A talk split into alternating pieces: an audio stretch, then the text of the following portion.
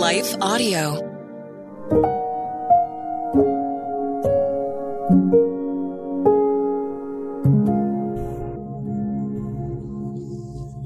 Thank you for listening to Your Daily Prayer, a podcast dedicated to helping you find the words you need to connect with your Father in heaven. No matter what is going on in your life today, you can trust that God wants to hear from you. Right after this short word from our sponsor, we will pray through today's prayer together.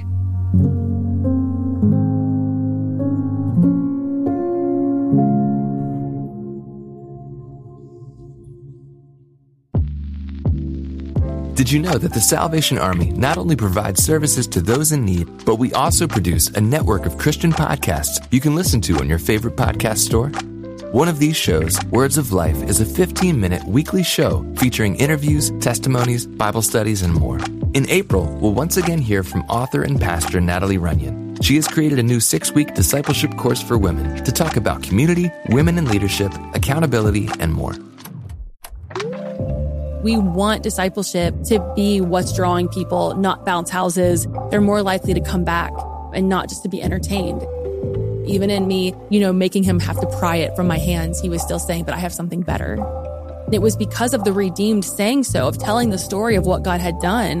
When we point people to him, they're going to want to know him. Listen to Words of Life on your favorite podcast store or visit wordsoflifepodcast.org. What impacts you every day? There is one book that influences almost every aspect of our lives. Museum of the Bible reveals the Bible's impact on your favorite musicians and artists, the way we measure time, social justice, our national monuments, and more. The Bible's impact is all around you. Discover how at museumofthebible.org/impact.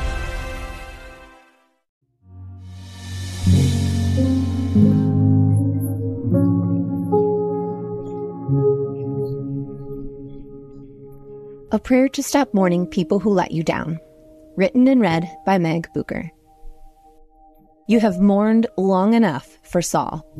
1 Samuel 16:1. God places people in our lives purposefully. We are not meant to live life alone. However, we were also never meant to loft any human relationship over the one we have with our Father God. In the verse above, God pretty much tells Samuel to get over the fact Saul has disappointed his expectations and move on. Has God ever bluntly told you to move on from someone who has let you down? Now the Lord said to Samuel, "You have mourned long enough for Saul. I have rejected him as king of Israel, so fill your flask with olive oil and go to Bethlehem. Find a man named Jesse who lives there, for I have selected one of his sons to be my king." 1 Samuel 16:1. The word for mourned in this passage of scripture means to mourn and lament. Those words carry a dramatic undertone. Mourn is to express such sorrow as if someone has just died. Lament is feeling grief, sorrow, or regret. I would love to label Samuel over dramatic, but I have felt this way over a friend who has devastated me with disappointment. Dramatic, I know, but that's how it feels. Regret is a terrible emotion, circling sorrow, remorse, fault, and disappointment.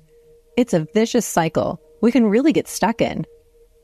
Samuel did snap out of it and moved on to obey God and anoint David as the next king. And David looked nothing like King Saul, nor someone the people would pick. But that is the heart of God. When someone disappoints us, it hurts. When a close friend, one we thought would stick closer than a brother, betrays us, it's a tough pill to swallow. God will snap us out of our mourning when the time is right. And if we obey him, we will find another friend. On the other side of heartache, we are one lesson closer to the person we are becoming in Christ. God prepared David to be king through suffering. When someone disappoints us, we have to look in the mirror and realize we have fallen short and disappointed people. Jesus promised, "I am leaving you with a gift, peace of mind and heart. And the peace I give is a gift the world cannot give. So don't be troubled or afraid." John 14:27. The world will not tell us to forgive and pray for the person who has disappointed us. But Jesus does. I don't know about you, but I'll take the peace that surpasses all understanding and choose to look confidently ahead, knowing God is the guardian of my soul. I will anticipate the friendships to come expectantly and refuse to look back. Let's pray. Father, it's so hard to forgive people who have disappointed us. We remember their lack of loyalty whenever we see them, and it hurts. But God, we trust you to guide us through the process of forgiveness and choose to leave reconciliation in your hands. If you call us to snap out of it and move on, we will. Please teach us how to pray for our enemies and love those who have hurt us, God. We can only do it through the power of your Holy Spirit in us through Christ Jesus. We are so thankful for salvation, God. Without it, we would be a mess of mourning, lament, regret, and disappointment. Instead, we can hand it all over to you, obey your wisdom, and walk in your will. God, thank you for guarding our souls. Thank you for loving us and filling the gap of our grudges with your love until our humanity catches up with our obedience. Because even when we want to obey and forgive, even when we know we have to move on and let go, it's tough for us, God.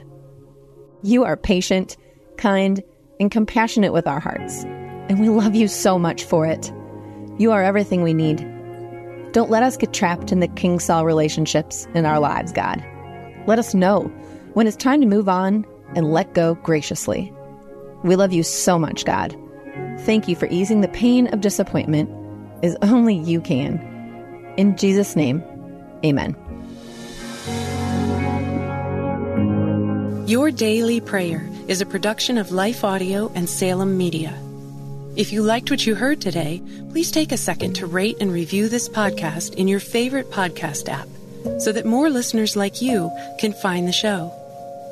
For more faith-filled, inspirational podcasts, visit us at lifeaudio.com.